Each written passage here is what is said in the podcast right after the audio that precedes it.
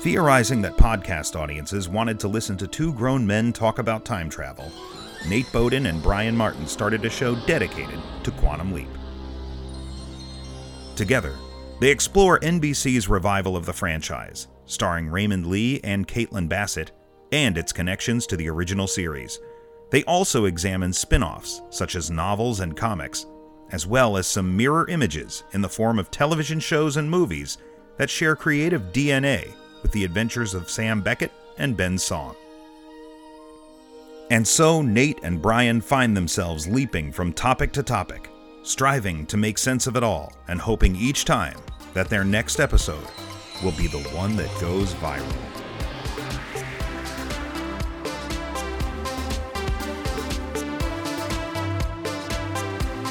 Oh boy, it's a Quantum Leap podcast. My name is Nate, and striving to put right what's wrong with this podcast, it's Brian Martin. Hello, everybody. Welcome back. Mid season finale, they call it. Yeah, it is officially a mid season finale. They're already shooting new episodes, and I think they're optimistic about new episodes returning in late January, early February. So Oh, that's not it- too bad. ultimately, it could just look like a normal winter hiatus. Yeah, okay, well, good. And we've got a few things that we can do between now and then to get us through the winter season. Yeah, and to get you guys through. That's right. I've unwrapped yet another lollipop here. Oh boy, from your kid's stash, huh? You stole more candy from your kid. Exactly, yes. But this one's Christmas. Like from school, you know, they get these goodie bags. Like, oh, Oh, it's okay. Christmas party on the last day of school. He didn't catalog all of this like my kid would know if something was missing. Oh, he handed this to me. Oh, my Oh, son does nice not like the Tootsie Pop, Oh wow. right? That's what I'm talking about. You know what I'm I'm amazed by? My son will actually give me Reese's cups because he knows I like them. And he likes them too, but he knows they're my favorite. So he'll always give me those. Well, there you go. That means you're doing something right, I think. Exactly one thing is that's it. One big thing parenting is hard. Sure is. Oof. At any rate, yeah, Quantum Leap. You know, it was the big one. They pulled out all the stops for the mid season finale. Oh man, did they ever? I'm tell you about this episode. All right, so like I, That's this, what we're going to do. this is this week has been just like one thing after the other. There has been no relief for me. It's been a busy week, just swamped with things left and right. And then all of a sudden, like mana from heaven, this episode descends upon my week and was like a healing balm, I would say, on my soul uh, when Oh, I watched wow. it, when I sat down and watched it. You put the bomb on? Who told you to put the bomb on? I didn't tell you to put the bomb on. Why'd you put the bomb on? You haven't even been to see the doctor. If you're gonna put a bomb on, let a doctor put a bomb on. That is uh, high praise. I had strong feelings about this one, man. Okay. Well, that's good. General feelings. Yeah, I, I- I felt pretty good about this one myself. But yeah, I think the conversation will uh, weed out some of the things that maybe I was tripping over. Okay. But I think we started and ended pretty strong, if I had to say so. Yes. This is the big Egypt episode. Let's just dive into it here. Who accepted the nudge this week, Brian? The year is 1961. Ben has leaped into Michael Allison, an undercover CIA analyst based out of London who has been drawn to Cairo after receiving an anonymous cable from a mysterious woman named Layla who seeks safe passage to the U.S. in exchange for intel on enemy agents. Ben's mission, should he choose to accept it, is to help a cantankerous CIA agent ferret out a mole in the embassy and ensure that Layla makes it out of Cairo alive. It's a tall order, but fortunately, Ben has help, and I'm not just talking about Addison, who returns as his hologram this week. Now, you told me you didn't polish your notes, but you just used the word cantankerous. Oh, I definitely worked on that part. so this episode is titled Nomad. It's written by Dean Georgaris, directed by Chris Grismer, who you may recall, Dean Georgaris, his sole writing credit, where he's not credited alongside somebody else, was SOS. Mm hmm. Chris Grismer directed SOS. Right. along with Closure Encounters, O Ye of Little Faith, and What a Disaster. Yeah. So, as this show goes, that is a fine pedigree. yeah, that's the all star cast right there. Yes. I did notice, and I pulled up my cork board a little early this time, so I was ready. Yeah, SOS. How are you feeling about that? Just that this- straight comparison. All right, so this episode, for me, it had it all. It had cool espionage stuff, Mm-hmm. pretty effective action sequences, some fun callbacks, romance, absolutely Yeah. stunning cinematography, Yeah, humor. A lot of the comedy beats land. yeah, And it was another example of an episode where the supporting cast is used functionally within the leap and Um, sparingly. and sparingly. Yes. Every time we see that cast in 2026, it is with intent. Yeah, the most that's a good way to put it. It's And- meaningful Yeah. in some regard, for sure. And so I came out of this one, man, this was squeaky clean for me, man. Like I really, really liked this one. Yeah. So all that being said is I'm gonna let it sit, but this might be better than SOS for me. That might be true for me as well. Kind of trying to parse it through in my mind right now, but really comes down to the love story in this for me. Is it working? Is it not? That is the primary focus of this episode, even though the espionage is there. There's a solid 10 minutes in this episode where we think the leap is over, and uh, all we're focused on is really the relationship between Ben and Hannah. Right. So, yeah, that is 100% the main focus of this episode. This one got two watches from me also. Okay. You know, the first time I watched it, I felt like maybe that romance stuff was laying on a little thick, but on a second watch again, I think it's just firing on all cylinders. Really? Yeah. I mean, I think it hangs on a line that Hannah says at one point during this episode. I will say, I did, just to cut you off there, I will Yeah. say basically every note that I put down here is a line of dialogue. Yeah. So I want to talk about when they said this. I want to talk about when they said that. Dialogue really, really sharp. And you're right. Hannah's got some of the more meaningful things to say in this episode, I think. Yeah. So, kind of trucking through this episode, Ben immediately, as we saw in the previous episode, he's in the shadow of pyramids at the beginning of this episode. Like the show already looks like like a big budget movie. Like it looks uh, Yeah. incredible. And Yeah. I, I kept thinking back to the episode in the shoe store like four weeks ago. and I'm like, wow, look at how far we've come, you know? Yeah, really. It's a far cry from a night in Koreatown. Yeah. I think where they cut, that budget went to this episode for sure. Certainly, certainly. And I think we kind of speculated that a bit earlier in the season that some of these episodes maybe looked like bottle episodes because budgetarily they had blown their money going out to Egypt. Yeah, yeah. Well, I mean, there are multiple scenes in multiple episodes that are basically just like black rooms and they spotlight certain things. and in this episode, Ben is walking around in front of the goddamn Sphinx. Yeah, It's really the Sphinx. it's, yeah. Walk like an Egyptian. I'm impressed with the level of access they had to these historical sites. Well, it's one of the easier leap ins, I would say. He's got a moment to think. You know, nothing awkward happening when he. All of the critical information is right there in his wallet. Yep. he, he really finds it out the same way he did in Closure Encounters. Uh, you know, he just looks in, he finds an ID badge, he finds a driver's license in this one, and he knows who he is. Now he doesn't know. and a yet. hotel key. He fi- finds a hotel key, and I love that. Right? Yeah. It's like a clue almost to Right. where am I supposed to go. And a lot of the stuff in this early episode, you're trying to parse out who's being straight with him, who's not. Yeah. And, uh, Addison points out that in this world of espionage, everybody is the opposite of him. Yeah, That I thought that was pretty- anyone. I thought that was a pretty great observation. Yeah. So Ben takes this key and goes to a hotel in Cairo and finds who other. I, like I knew this was going to be the Egypt episode. I knew Hannah was going to be in it. I did not know that Lou Diamond Phillips was going to be in this episode, folks.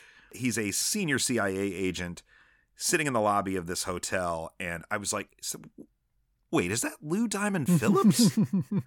and by God, He's it was, unmistakable to me. Yeah. it's been a few years since I've seen him. He's got glasses, you know. He's he's kind of Facial hair. you know, he was a spy. We didn't really get a good angle on him because they're kind of playing it up that this is. Like, yeah, but like, his voice is a little bit. Oh, unmistakable to me. Yeah, once he started talking, I was like, okay, that's Lou Diamond Phillips. Michael Allison has been summoned to Cairo by a mysterious operative and doesn't really know who this person is. And in the original history, Addison reveals Michael never made contact with this person. He's an analyst, right?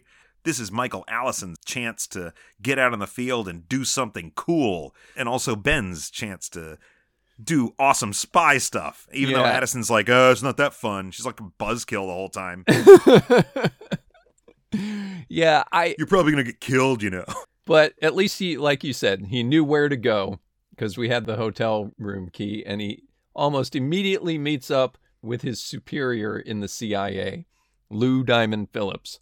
Playing Shepard Barnes, station chief there in Cairo, who once had a storied career as a field agent, but now is pretty much pushing pencils behind a desk.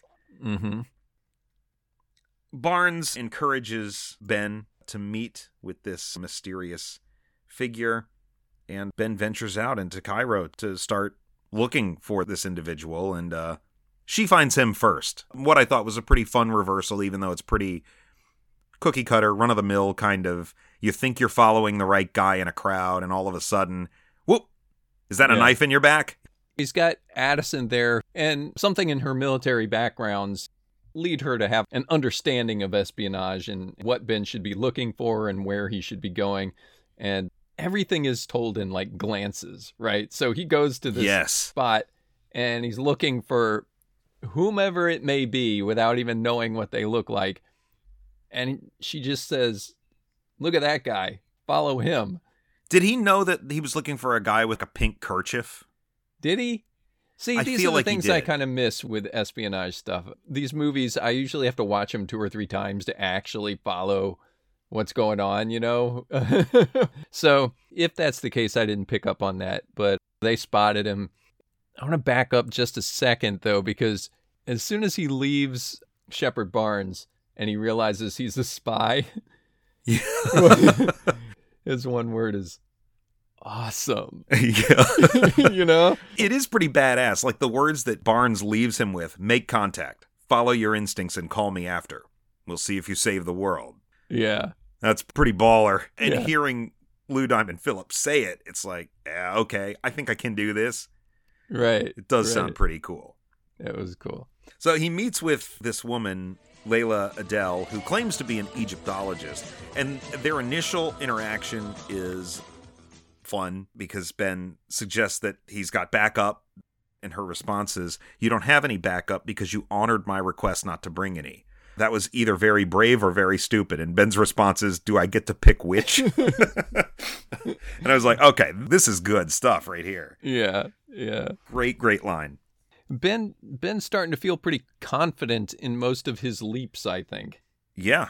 And rightfully so. He's been doing it long enough now, but to leap into a international spy, I mean, he couldn't know less about that.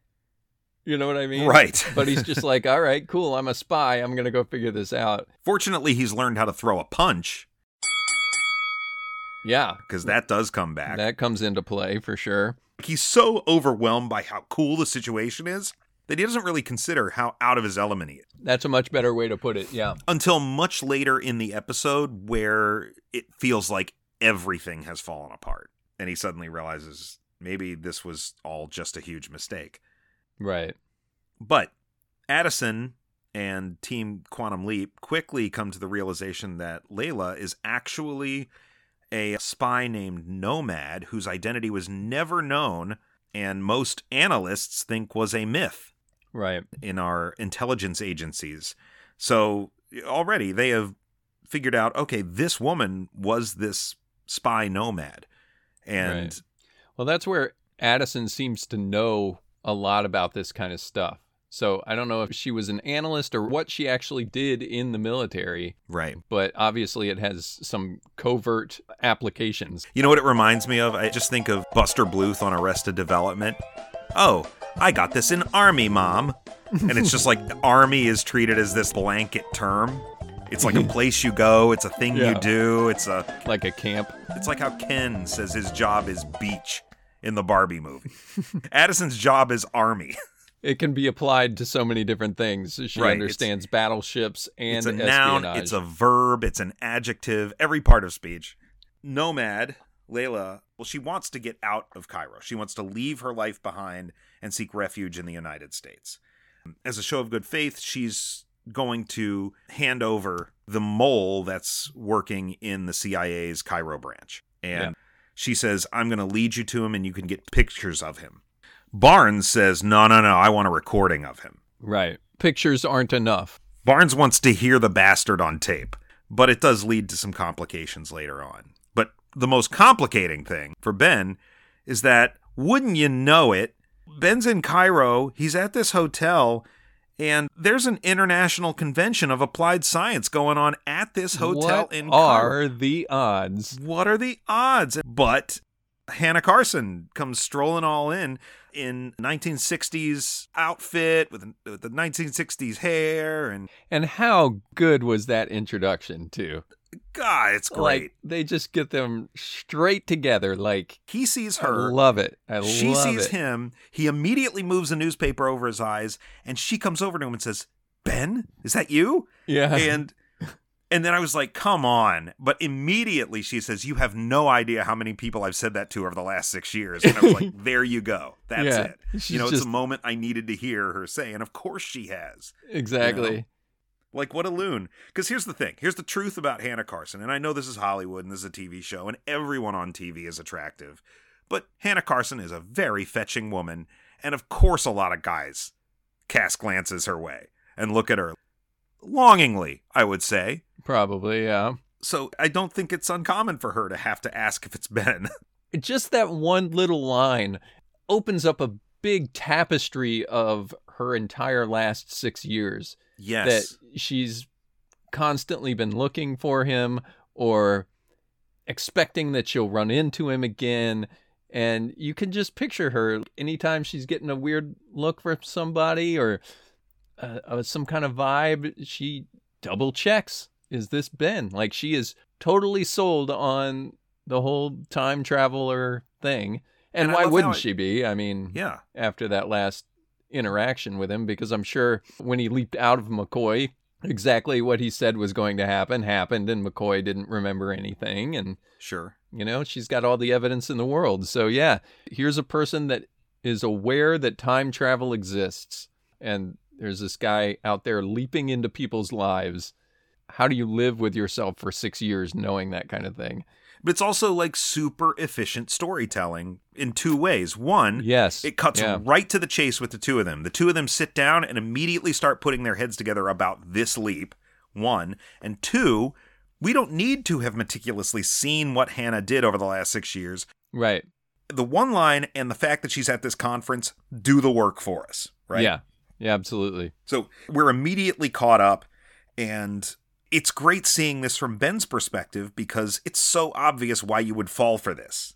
Right. why this becomes I am in love with this woman because we're seeing everything he's seeing from his perspective, a guy who's just bouncing around through time, who admits in this episode what we observed a couple episodes ago, he doesn't get to make these human connections. His he doesn't have a family anymore. He just meets people and then he moves along. It's really something special for him to have somebody to share this adventure with. Yeah. And she recognizes it too. Sure. She is somehow very sympathetic to what he's going through. And her perspective on what he does from the outside makes him change his feelings about what he's been doing for the last however long it's Yeah. been. There's this great line when you talk about interpersonal relationships for Ben, she talks about maybe home is people. Did you make note of that line? 100%. She's got so many good Oh, she's got lines. so many good ones. Yeah. in that scene specifically. Ben, I know you had a life before, but now you're a nomad. And for a nomad, the only home is people. Yeah. We bring that nomad thing back together, right? Uh, yeah, and a double meaning for the title. Yep. I mean, how smart is that? They do so well at drawing a connection between these two people. What is it about Ben that she loves so much? Is it the mystery of the science behind being able to time travel? Is it magical to her in that regards? Is it the adventure that she had with him? I think it's twofold. I do think it's the exotic nature of it, but I mm-hmm. think as it relates to her, she's the only person on Earth in this time who knows who Ben is, Yeah. right? That has to feel special. The other aspect of it is that if it weren't for Ben, Hannah would still be serving coffee at a diner in Right. the middle already- of nowhere. Yeah, he You know? already helped her out. He changed her life forever. Yeah. And there's something about that purely selfless act that put her on a completely different trajectory. Yeah. She sees him doing all of these good things, and She how can you not fall for that? Yeah, she really puts him up on a pedestal for sure. Yeah. Yeah. yeah. Some of the glowing adjectives she uses for him this episode really pretty spectacular. And But it- she doesn't limit those glowing reviews to him. She also, at one point, suggests so I'm the universe's gift for a job well done. yeah, good for her. that was great. That good was for great. her. Yeah, it really was. And one of the things that came into my mind, and I don't know if it crossed yours, oh, she has another wonderful line about having perhaps the opportunity of living one wonderful week across her lifetime Yep. with him. That was the one I was suggesting back at the beginning of the episode. The the line that sort of ties the whole thing together. Yeah. like, for me is that from her perspective, she might spend seven days with him her whole life. From Ben's understanding of how leaping works, he wouldn't expect that he'd ever see her again. And Right. three times is already a huge abnormality to the way things are supposed to work. But what crossed my mind, and let me know if it crossed yours, is Hannah Carson has been waiting for Ben for six years. Addison wouldn't last. Addison wouldn't wait three years. Yeah, and they spent more than two days together. Right, right. That's the thing. Is like, okay, she thought he was dead and gave a eulogy. And okay, I, I understand that. And we do. And she's off the hook if she really, truly believed he was dead. But it's not like they found a body. There's no real reason to believe that he's dead. He's just not here, right? He's out there. Ian never gave up. You know, even after the eulogy, Ian was still looking. That's true. That's true. And yeah, so uh, Hannah's Hannah's spent- waiting six years to maybe bump into him again. Yeah. what do you got to say about that, Addison? I, you know, now that you mention it, I'm kind of surprised. oh, I'm not surprised because this episode is functioning in a different way. I think we're over that guilt trip period of Ben and Addison's relationship. I kind of wish he had made a comment about it because it is kind of funny to. It would be this- really jabbing and not friendly. It's not helpful. No. It would really not be helpful at this point, especially considering that they just got back together as Hologram and Leaper. Mhm. And that also is one of my favorite parts of this episode is the interplay between Ben and Addison and things feel different but in a way that's a lot more playful and fun and not oh woe is me my boyfriend is gone. N- none of that sort of stuff. We see a different side of their relationship here and i think it mostly works. Yeah, I feel like it's starting to turn a corner, hmm but there's still that lingering aspect of their former relationship. Last week, what we were thinking was okay, well, this is done, and their relationship is moving on and turning into this other thing, and that's probably what the writers wanted in the first place. This episode kind of drops you back in the notion that, well, maybe Addison's not over Ben and not quite ready to commit to Tom, even though he's such a great guy, this time. She's given a moment early in this episode that sort of forces her to start thinking in these terms and forces us to start observing her in these terms, where she discovers a ring in the cabinet and thinks, oh my God, is Tom about to propose to me? Now, Mm-hmm. I saw that ring and I immediately thought, oh, that's his dead wife's.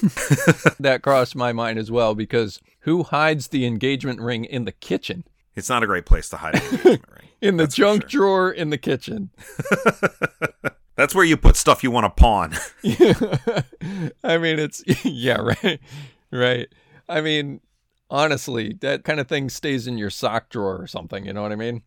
But yeah, either way, the seed is planted, and she's drawn to either commit to Tom, who she says she's happy with, while still missing Ben. Missing Ben having concerns and, and love for Ben.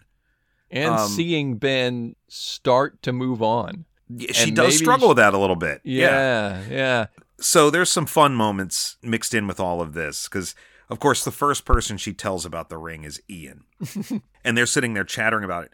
Yeah, and now we're getting Ian's- towards Jen's one really good line. This is it. Yes, here we come. Uh, so Addison has mixed feelings about it. Jen comes walking up. What are you two whispering about? And then simultaneously, Ian's like, you, and Addison's like, magic, which was great. And I, I love that Ian said you. Like, that was wonderful. And then Jen she says, looked- deception noted. okay, deception noted. yeah. Great line. Great moment. Yeah, good delivery. This was one of my more favorite Jen moments. She also isn't dying to know She immediately what it was. She could care less. She's just like, by the way, we know where Ben is. The leap's starting. Right. I thought that was really great. I mean, knowing what we know about Jen, I'm sure that's all going to circle back around and she's going to prod Ian about what it was because they're both gossip hounds. I don't know that we'll get that because the, the no, we won't actually is- see it, but if we know Jen, I mean, come on. the ring is absolutely a red herring as we find out Oh, for sure. later in the episode. So this all sets up Addison to be in kind of an interesting place as she meets quote unquote Hannah Carson for the first time. hmm They have some fun back and forth even though Hannah can't see or hear her. I love how willing Hannah is to meet other people that are in Ben's life. If I had the option to meet somebody from the future, I'd be all about it. Right. But uh, there's just something about the majesty that she's looking at this with. you know, of course, she doesn't Right. know where Addison is, so when she stands to introduce herself, she's just kind of staring off into nowhere. She looks like Stevie Wonder. You remember when SNL did that commercial of him using that Polaroid camera on the tennis court? Right.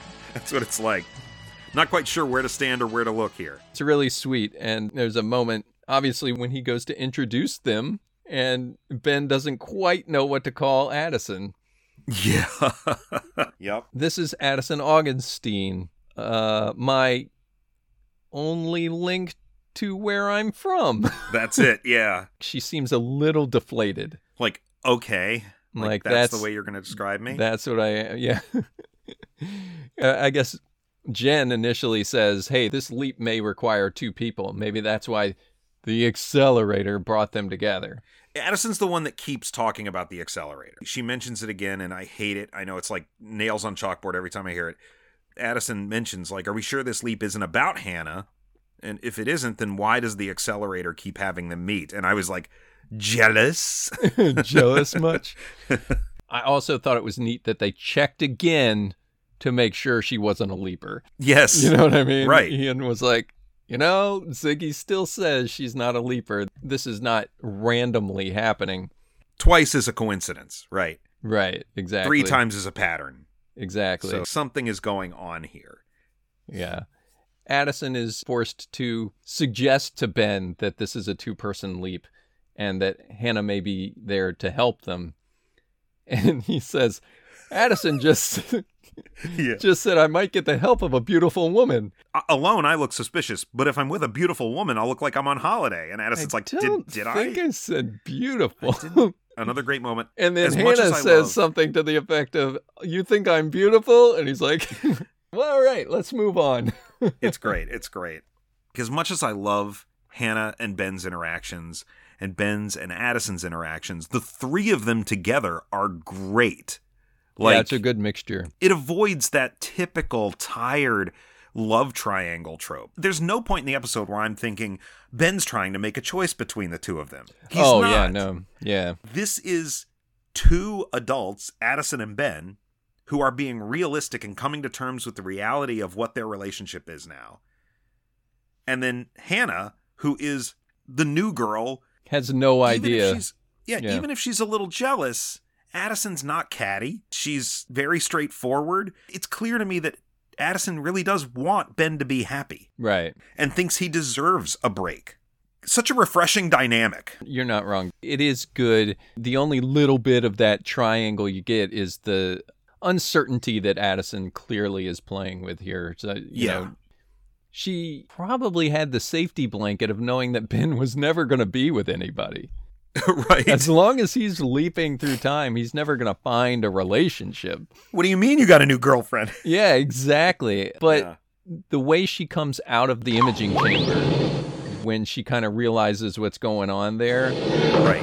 is heartbreak, sort of. Little bit. Yeah. If she wasn't overwhelmed with emotion on that, she wouldn't have run out of there. Right. An- another great job by Caitlin Bassett. Yeah. I think it's I think it's pretty understated. Subtlety. Yeah, Yeah, wonderful subtle. subtlety. Yeah. Yeah.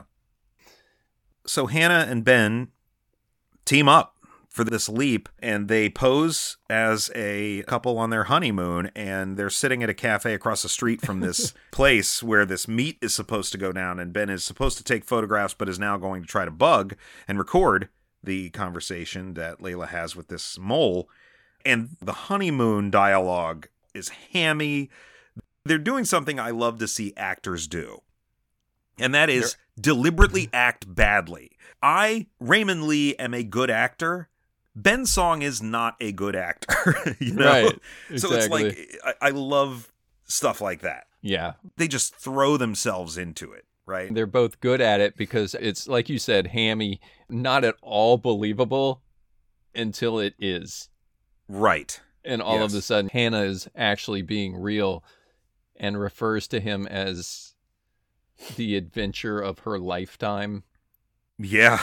If you're any man and a woman refers to you as the adventure of her lifetime, game, set, and match, man, you're done.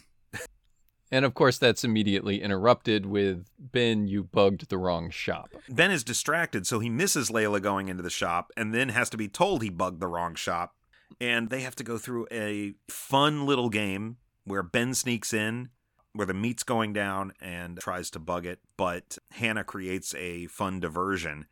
She's a And better she's a- actor. Hannah yeah, Carson's suddenly she's an amazing actress. Right.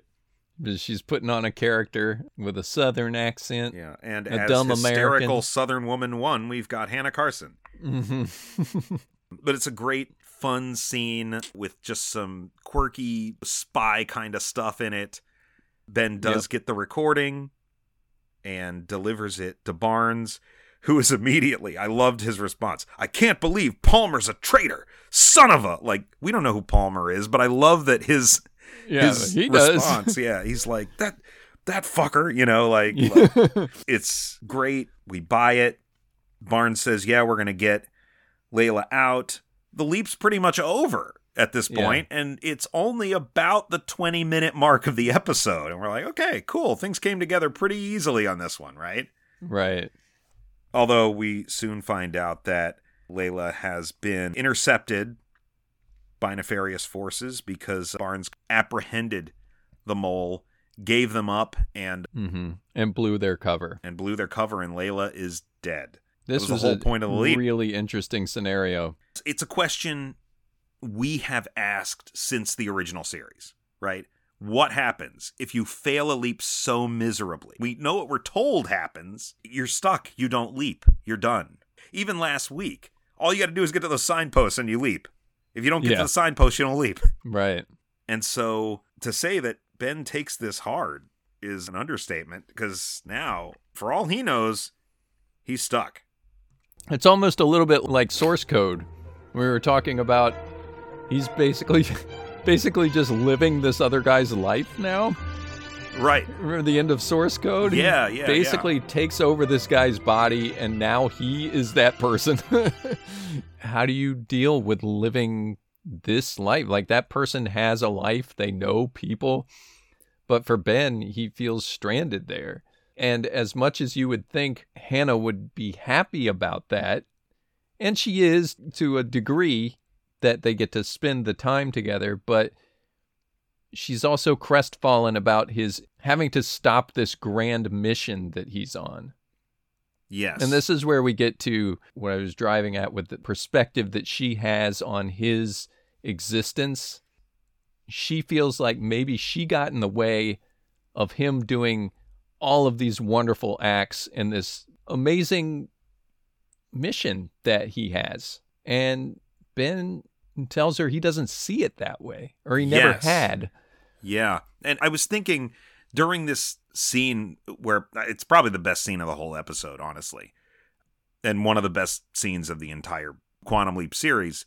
We were talking a few weeks ago about the difference between Sam leaping and Ben leaping and what prompted them to begin this process and how do they both view this. Sam, by the end of Quantum Leap, if not sooner, sees this as his life's mission. I am here to leap. I am here to keep helping people. And Ben, his whole motivation was selfish, right? It wasn't necessarily selfless reasons that compelled him to get into the accelerator, even though he might consider them that way. Like, Mhm. he got an accelerator to save Addison because he wanted to be with Addison right. right? So, what Ben says is that he never saw this as something great. I saw it as some kind of trial or a curse. Maybe that's what I did wrong. Right. He failed because he wasn't looking at it with the right objective. Right. Right. I mean, it's poignant in terms of the narrative of the show. Yep. Is he going to look at this completely different moving forward? Sort of perspective I don't think Ben could have reached without completely believing that he had failed. Sure, You're just yeah. going through this, and then suddenly things don't work out and you don't succeed, and you're like, oh my God, what have I been doing? This new outlook on what leaping is seems to coincide with something pretty big at the end of the episode. Right. Yeah. I don't know if we're ready to get there yet. I don't Um, think so. I think all of that is connected. Exactly. It's a very good thread, a very good narrative thread going through this story. One of the things that I really like about this Ben and Hannah relationship, I love most of what they did with it in this episode. The one thing that I kind of feel like was missing is I really like it when they nerd out about science. and this was all super espionage, which neither of them really have any kind of background in or understanding of. But she's at an applied science convention. And she just sits out the whole thing. And she sits out the whole thing to, to be a. A secret agent with her time traveling boyfriend. Right, right. I mean, it's fun. I mean, it's a I guess it's a recipe for fun, and it keeps things from getting stale with the two of them. I think. their third date, things In are already of- getting stale. Yeah, it's like I mean, you go out, you you have dinner, you see a movie, you gotta you gotta shake it up on that third date. If you if you're like, well, we could go to another movie, eh, you're out. You know, you gotta gotta shake things up a little bit. well, it is so- kind of a retread from their second date when they were fighting when Nazis. they fought Nazis. Yeah. That, that was another great line. I know. That's just full of great lines. she asks when they first meet, "Who are you here to help?" And he says, "An East German spy." In fact, now that I think about it, this leap is pretty dangerous. And it's like that moment where it's like he hasn't thought about anything about how awesome all of this hmm. seems. And all of a sudden it's like, "Oh my god, I could be killed." Yeah, but was that because he suddenly had the idea of putting her in the middle of all that, and suddenly now it's too dangerous? I don't know that that had occurred to him yet. I think I think it was purely like, actually, now that I'm saying this out loud, it sounds pretty dangerous, you know?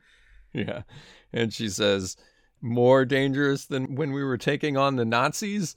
I'm so scared. Ooh, the Germans. right, yeah. Yeah. That's fun. I don't think that it even occurred to him at this point that she would be involved in whatever he needed to do there. It was just like, hey, here's my girlfriend again. Well, speaking of boyfriend girlfriend, are we to surmise that the two of them spent an evening together? No, I don't think they did at all. You don't think so? I don't think so. Nope. Because Ben actually rebuffs her a little bit. Says, I can't.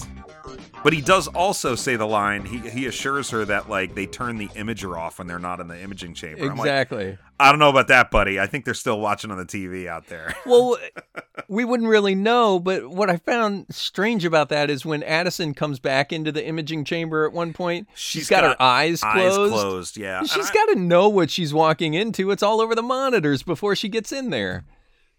My thought is that if any hanky panky occurred, we would have seen a little bit more skin. This is all hmm. very, very chaste. And it's only their third date. I mean, like, Yeah, but for a lifetime where you're only going to spend a week with someone, that's you true. know, I mean, hey, I'm not saying I agree with him. I just think that I did not get the impression that they spent that sort of quality time together. They did. Right. They did do All a right. lot of All right. smooching. There's a lot of smooching involved, though. So that Yeah. grosses you out. This is not your episode. But Addison observes that the accelerator is, keeps putting them together because they're in love. And it's like, duh, Addison. You could say that without talking about the accelerator doing this. But Magic gets another great magic scene hmm where he delivers another just magic nugget of wisdom. Does Addison believe that Hannah and Ben are in love, or does she really want to be off the hook for loving Tom instead of Ben? And Magic says we have to live the life in front of us. And Ben Mhm. echoes that later by saying, I've been living in the past and I have to start living. I have to start moving forward, yeah, looking looking, looking ahead. forward. And when Magic said we have to live the life in front of us, I put in parentheses, yeah, Ben and Hannah are gonna bone. I don't think they did in this episode. Some boning is inevitable. well, I hope she sticks around. I mean, my fear is that she's just going to be a one season kind of thing. But Well, I'm worried about that too. And one moment in particular leads me to think that's where we're headed. It's been six years. And next time it will presumably have been however many years between 1961 and 1966 or 67 or whenever he sees her next, right? But Right. if Ben is time traveling, then Hannah should be able to meet him out of sequence, right, yeah. right? I've I think about they this have before to do that. Song. They have Right. to do that at some point. I really, really want them to because I think that if you just have them meet each other sequentially, you run into a wall. And suddenly we've got Hannah at the beginning of her journey and Hannah at the end of her journey. And you can't have them meet again anywhere in the middle, right? Right. So, narratively, I really, really hope that they start playing with the time because Ben can leap to 62. He can leap back to 61. He can leap all over the place. And Hannah can be an ongoing concern in all of those timelines, right? But we have to come to a point where we can just say Hannah has seen him multiple times. We don't have to go into detail about what those times were like. I think that if you're writing a time travel show and you've got a relationship between a time traveler and somebody that's moving uh Forward. Forward just in in one time. straight direction. yeah it- if you're writing a show like that and don't think about putting them out of sequence what are you doing Right. it's bound to happen it has to happen Yes. you know like the next interaction between these two ben may have a heads up on her because he already knows that they just spent two three days together fighting spies in egypt that she has no recollection of or doesn't know it's going to happen and then at that point when she gets there she will have had a different past than she Right. did when he interacted with her and you right. Right. you have to play with that. Yeah. Right? I mean, you Yes. have to. Yeah, 100%. The only way in which they don't is if this is the only season in which Hannah appears, Right. which I really sincerely hope is not the case. It's too fun. yeah. know? Oh, yeah. So Ben feels like he's failed. We get a really interesting scene back at the project where everybody also thinks Ben has failed. Tom is on his way back from DC. He says not to tell anyone yet, keep it under wraps. Magic wants to keep trying to find a way to get Ben home. He doesn't want to give up yet, but Tom is No. like, do not let the government or anybody else know that Ben failed, or else they're going to shut this thing down. Addison observes that maybe this is how it all ended for Sam. Maybe 1961 is Ben's new home. A rare Sam name drop. Of course, I mm-hmm. don't think she's right. They don't have any idea. They don't know. they have no idea what happened to him. It's a juxtaposition to what Hannah says. You know? Yes, right. Because Addison says maybe this is what happened to Sam, but the implication is maybe this was Ben's destiny. Yes. Right? Right. And then Hannah says, I knew this wasn't your destiny. I think that's kind of telling as well. very cool. Very cool juxtaposition there. Yeah, because Ziggy very quickly realizes, oh, wait, no, no, no, no, no. Uh, Turns out Layla is still alive, and they do have a very small window of time to save her. Gotta admit, I was bummed by that for a second. Like, as I'm watching it, I was like, aw, because this is such an interesting place to be, especially on a mid season finale. Oh, we could have left him there stranded at the end of this episode. Like, oh my God, what happens next, you know? yeah, I guess um, that's yeah. You could have done something like that. But we still get great episode to follow i think you know with what happens next. We get some really fun action chase scenes through a mosque as these ne'er-do-wells are trying to locate and eliminate layla. And ben and addison are racing through the mosque to try to head them off. Ben clocks one of them and addison says i taught you that. And of course she did. Back in someone up there likes ben Yep. Taught him Uh, how to box. Yep. I thought that was a nice, subtle callback. We didn't need any more than that. It's just like, yeah, heck yeah. and then there's a there's an old fake out at the end when Ben and Hannah are outside the mosque and the bad guys catch up to them and think that they finally cornered Layla, but it's actually Hannah and Layla has gotten a chance to escape. Alongside Barnes, and they have a nice little scene driving off into the sunset together too Mm-hmm. Mm-hmm. a lot of just elements came together in a really, really satisfying way. I don't want to undersell, and I don't think I have, but I want to bring it up again the cinematography in this episode. Just the shots in this episode are so sweeping and so epic that it assists the narrative immensely, I think. And Sure. just yeah. everything here feels big and the moments land so much heavier because just the scale and scope of this episode Yeah. I mean, so you're big. You're in the desert, big wide open spaces. Like you have to try and capture that, or you lose the entire setting. There are times like they're running around in the in the mosque where Layla was hiding, and there's great lighting and, and direction in that scene. But again, it's placed against these wide open shots Just in the vistas, orange and yellows. magnificent vistas yeah It's, it's really great. I mean, they put the effort in, a sharp script with good actors.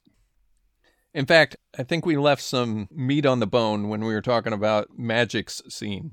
yes yeah we can go back to that We should because I'm a little nervous that Ernie Hudson's going to fall into this role of okay, here's the scene where we go to Magic and he has a nugget of wisdom, right you know, and he's going to have one, like one one, day scene. we're just gonna see him breaking open a fortune cookie before someone walks through the door Yeah, or like a Snapple cap. Snapple, made from the best stuff on earth. but yeah, I mean, this is twice now. It's been really, really good. I don't want to see it fall into a pattern where that's all we get from Magic right necessarily. But this kind of speech that he gives to Addison is really very insightful. And just like last week, insightful to the viewer. Last week's was very stoic, solid advice for anybody. And again, with the situation that Addison is facing, it's good advice that can be applied to just about anybody that's listening to the episode. yeah absolutely I made note of you have to be true to your present, not some future you're wishing might happen, yeah because waiting isn't living. Right? I mean, yeah get busy living or get busy dying that's yeah. you know Waiting isn't living. I thought that was yeah it's great it's it's a really really great line And on a smaller note, the scene opens with having had Addison just say the accelerator was bringing these two together. mm-hmm The scene opens with Magic saying, So you think some force is bringing these two together? Yes And I'm like, Yes, some force. Thank you, Magic. We don't know what's really going on here, but it's certainly not that dumb machine. well and of course hannah drops the f word too and by that i mean fate yeah. there's a lot of different things here, and I would like to start tracking who says the accelerator is doing things a little more regularly. Well, You it's know. definitely Jen. Jen says it. I I feel like Magic has said it before. Maybe. But I want to start paying a little bit closer attention to that because that may be something we're starting to parse out based on personality. It could be. because maybe people people who have a more grounded realistic vision of what the world is and how it works like somebody like addison may look at this and think there is a rational mechanical or scientific yeah. technological explanation for what's happening here and maybe they're a bit less inclined to believe in the supernatural right Whereas magic has already had this experience in the reverse, you Yeah. know, and Yeah. knows that that experience that he lived had nothing to do with any kind of technology that he was aware of at the time. right It's not like there's some machine that's involved in the process. The leap, it's happening by itself now. That's one of the things that I kind of wondered about when they refer to the accelerator doing it.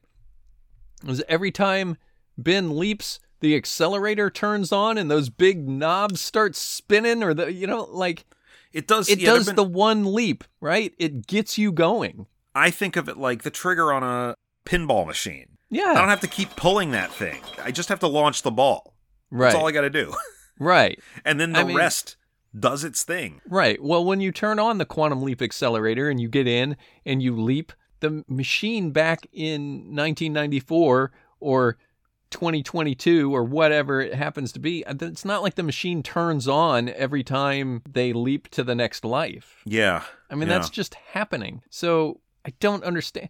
Like, they're searching for a viable explanation and this is the best explanation they've got right, right. And they may just be talking about the accelerator as God, The- time. the force that started this whole thing But even Ben refers to it as though it has motivations, powers yeah thinking, and choosing sides. And I mean, it, it's not sentient. Do they think it's sentient? I, I don't. maybe I don't get it. no I- if, if we don't think ziggy is sentient then uh i don't think so Yeah, well, she's lost her voice, certainly. That's true. she do a little squealing in this episode though when she figured out that layla was still alive Yeah, that's true. and magic was like what is that like you guys work here you never hear that noise So the day is saved, and we get another really great Ben and Hannah scene at the end of this episode, where Hannah says, and this is another great line I love promise me you'll find me next time. I don't want to keep going up to strangers. yeah. That makes me feel like we're going to see her again very, very soon. That was the moment where I really started to think about the fact that this young lady waited six years for the chance to just meet this person again. Yeah. And Addison couldn't wait three. Well, it's, it's no doubt because Hannah drops the L word next. Yeah. I And love he you. doesn't say it. He does He not say her. say it, but- ben Ben Song has his own I know moment. Doesn't say anything in response. But what can he say to that? You know, for all Ben knows, this is the last time they're ever going to see each other. I'm sure Ben is afraid to invest himself in that, especially after just being hurt. Yeah. Yeah. We know he feels it. He doesn't have to say it, but I know there's hesitation to say that word on his behalf, just given who he is, what he's doing, and what he's just experienced. Yeah.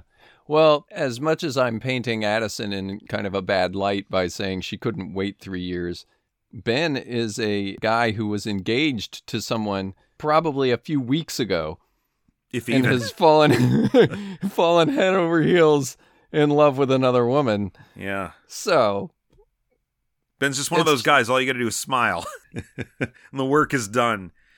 it's television time, not real time. Of But course, of course. If you think about it in terms of three, four leaps ago, you were brokenhearted and angry about your fiance, and I just hope Hannah's not a rebound. One funny line about four or five leaps ago Addison, Egypt, this is amazing. You've never leapt out of the country before. Ben, Mm. well, actually, I did. You just all thought I was dead.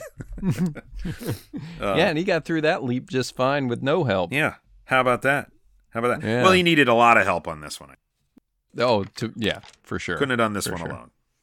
No. So then we got the last big moment. Of course, the lingering thread from this episode is what about that ring in uh, the cabinet in Tom's kitchen? And it definitely isn't something Tom's intending to give to Addison tonight because even though he sure looks like he's about to propose, he actually turns around and grabs a file folder out of the bag he just brought back from DC.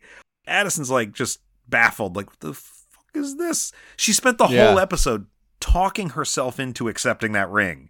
And now Well, did she get there? I don't know if she got there, but she was getting close. Like I feel like she had come to terms with the fact that it's okay for her to be happy and it's okay for Ben to be happy and it's okay for them to still love each other too. I don't know. I wasn't sure I was. Well, yeah, that part. But I feel like there's some unresolved issues there. Well, we got still, plenty of room for it now.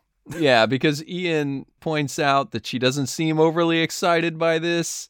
And when she's trying to convince Magic that she is happy, she's also kind of trying to convince herself. She's clearly troubled by the idea that there's another woman that loves Ben. Yeah. Uh, you know, I think it's natural. I think most Well, of what of she's course going it through is. is natural. I just, I also don't think, and I got to believe the writers share this feeling. I don't think any of us want to see Ben and Addison back together again. No, I, well, but we like seeing it drawn out, don't we? Oh I yeah. mean- well, we got again, we got space for that. I mean, Yeah. That's why we can't just make a definitive, okay, they're apart now. And I think that had Tom proposed to her at the end of this episode, she would have said yes. And I'm not thinking from a storytelling perspective or whatever. I'm thinking the character was at a point where she would have probably said yes. But that's neither here nor there. I love Tom's the words and everything he says going up to this point because he's you know, I love you. I think we can get through anything together. You're my rock. I want to share my file folder with you about this stuff that I brought back from a decommissioned Yeah. DARPA project, you know? yeah, the first time the first time I heard that, I was like, what a non sequitur. Yeah. But Tom's the second like time oblivious. Well, the second time I watched it, though, it made a little more sense because I think the point of what he brought back is evidence that may help them actually bring Ben home. right. So he's prefacing the fact that I'm going to be okay with this guy being back in your life Yes. because I think we can survive anything together. it recast all that dialogue, you know? yeah, it's- it does. it's it great. does. But yeah, so what was in the file folder? I will tell you that it's definitely the work of Hannah Carson. 100%. Whatever's in that file folder is something that Hannah Carson had a hand in when she worked for decades in the field of applied sciences. Yeah, that sounds Absolutely no questions. that sounds pretty sharp. Yeah. and it's cool. It's it's a really cool angle to take. And so you mentioned that the ending draws Ben's sort of realization of what this mission has meant to him so far versus what it could mean in the future into sharp contrast because now perhaps Hannah did figure out how to get him home at some point in the future. And is Ben going to choose to do that or not? Right. It was a great, great ending to a great episode. I think back to some of the quote unquote cliffhangers of especially the first season and just think, Mhm. man, some of those just landed like a thud. And well, we had a couple this season that even did that. Oh, yeah, yeah. trying to I don't know if the put these cliffhangers ended like a thud, but the certainly the outcomes of them did. episode 2 was so deflating. Yeah. Really led you to believe that this season is going to go in all the wrong directions. And as much as that 2026 storyline is doing its best to derail everything, on the whole thus far, it's a much better show. Oh, yeah, 100%. And I think we have a clear vision of who Hannah is and how Hannah is going to impact his life in the long run at this point Yeah. than we do about Martinez. And the mystery of Martinez was great, but the payoff wasn't as great. No, the payoff was horrendous. I just think that if they stick the landing with this whole Hannah Carson storyline, this is a great, great time travel story. I want to see it drawn out longer than just season two. You know, it's like there are shows that have characters and the actor ends up being so good or so popular that the creators just have to keep them on. Aaron Paul comes to mind in Breaking Bad. Mhm. Yeah. Uh, the Jesse character was meant to last, I think, two or three episodes. And Aaron Paul was just knocking it out of the park. And every interaction that he had with Walter White was fire. Right. And That's what made the show. Yeah, and we can't let this go by the wayside. Yeah. We've got to change course in order to let this continue to work. Yeah. And I'd really love to have Hannah around in whatever capacity they can find for her. Like, how old is she in 2026? Uh Is she really even alive? really What- old. Yeah, she'd be. She'd What? be at least in her 90s. Yeah. It's not outside the realm of possibility. Absolutely. And again, this shadowy figure that Ian's girlfriend works for. Maybe it's Hannah. Who knows? the employer, Yeah. Her employer. I don't feel like that would work because if everyone knows who the employer is, wouldn't they just be like, "Oh shit, it's Yeah. Hannah"? You know? Yeah, right. They're like, yeah. "Oh, Hannah Carson. Yeah, we know her." Well, we Um, know her. I can't believe it. They've got a real Captain America Peggy Carter thing going on. Yes, that's a really good comparison. Yes. Yeah. Not to mention the chemistry of those two actors. Like, the, Well, the yeah, two of them mean, together. that's- It's just, it's so engaging. It's so much fun to watch, and they both sell it. New Quantum Leap has taken on we're not going to be your old show. Yes. Yeah. it took me a little longer than you, I think, to uh, actually deal with the fact that I'm not just getting my old show back. sure. but Yeah. you know, for me, it was such a terrible finale, season one. I mean, we graded it as C. yes. Yeah. Like this is something I've finally become kind of engaged in, and I think it's the part of me that likes romantic movies, you know. Yeah. And they're going down that road, and it, it's finding its own voice. I want to see that continue to improve. Yeah, absolutely. And it, on that journey, when they find stuff that clicks, stuff that works, I want to believe they're going to stick with it, right? And and, Stick with and it, Hannah and. Ben are like, we're here for it, you know? Right. We want to see that relationship evolve, right? I, I mean, I don't want to just see them every episode. It's, oh, we've seen each other again and goodbye. Oh, our hearts will long for each other until we see each other again. Will we ever see each other? You know, Right. like right now, I'm loving that. I'm loving that right now. Over the long haul, I want to see it evolve into what does a relationship like this look like? How does him leaping around affect her life? If he meets her again in the past, it affects what they do in the future. You know? That's what makes me concerned. they don't want to make it messy, maybe? Yeah. But I think you can tell a story where they meet out of sequence without making it messy.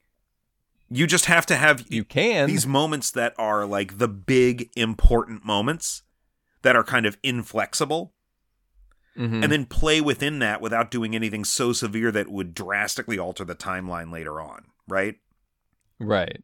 But I mean, if he sees her prior to this in the timeline, everything we just watched couldn't have happened that way. Right.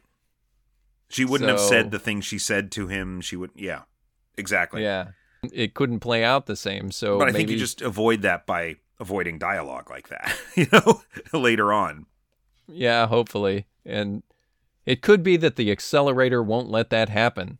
Also true. I also think we're going to get to a point with her where Ben leaps in and she's already there. Like she has in some way devised a method to track where he's going to be and it's just Well, there you waiting said for that. You've said that a couple of times Yeah. now. In fact, you said that there is no chance that it would be random this time and that she was almost 100% following him. Well, the accelerator did the work. I guess I just didn't have Yeah. enough faith in the uh, machine.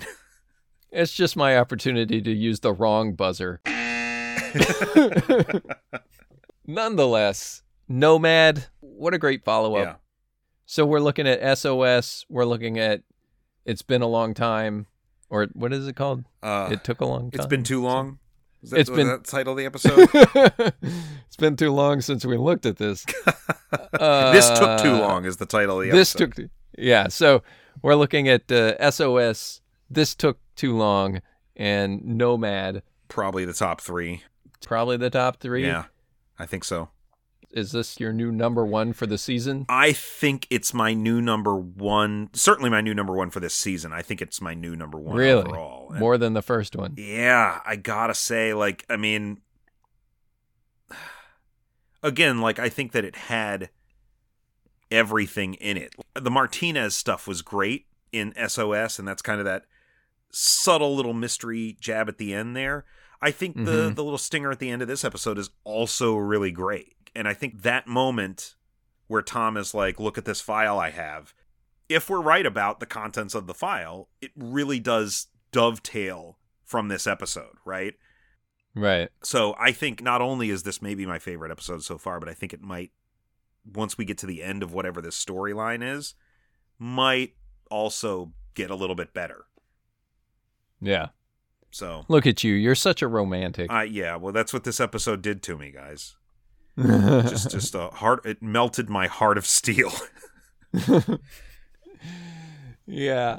So, like we said, this is the mid-season finale, and we're going into a stretch here of no quantum leap. yeah, we're gonna be nomads Um, ourselves in the land of entertainment, uh, in a barren desert, just like Ben Song was at the beginning of this week's episode. But Look at you.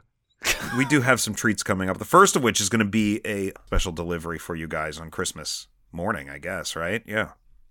Christmas happens to fall on a Monday, and we're trying to get our episodes out every uh, Monday morning.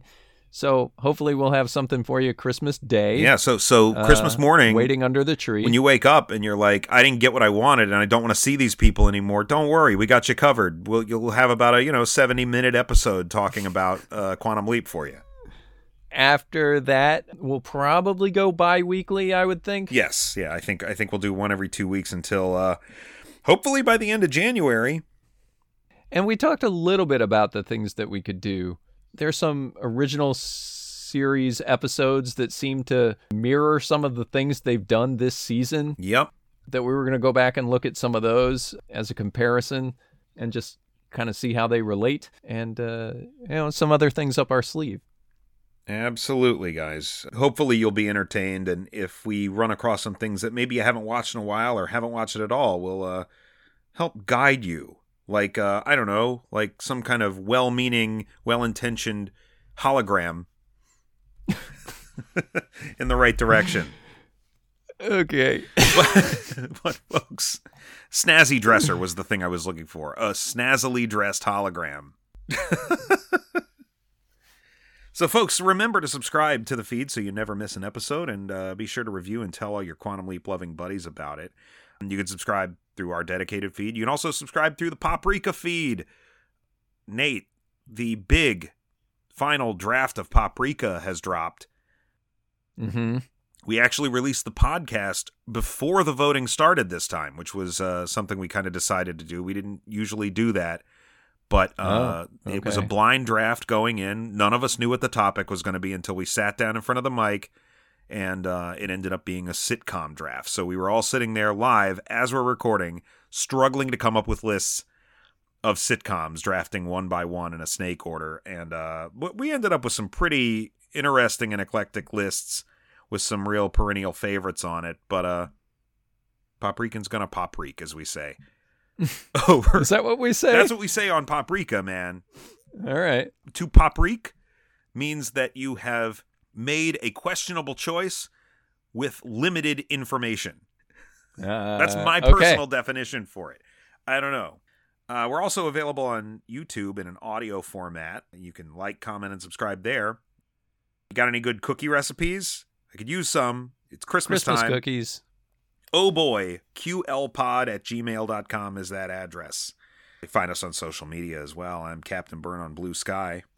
And I am at Action Nate on both Bluesky and Threads. Oh, and Threads. Yes, I'm also on Threads. So, so head over there as well.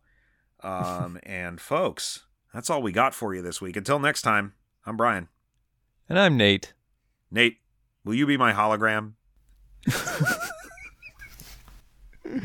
Hey, if you ever step in an accelerator, I'm there for you, buddy. in the meantime, Oh yeah, okay. We'll be We'll, in the we'll be in the waiting waiting room. Yeah, sure.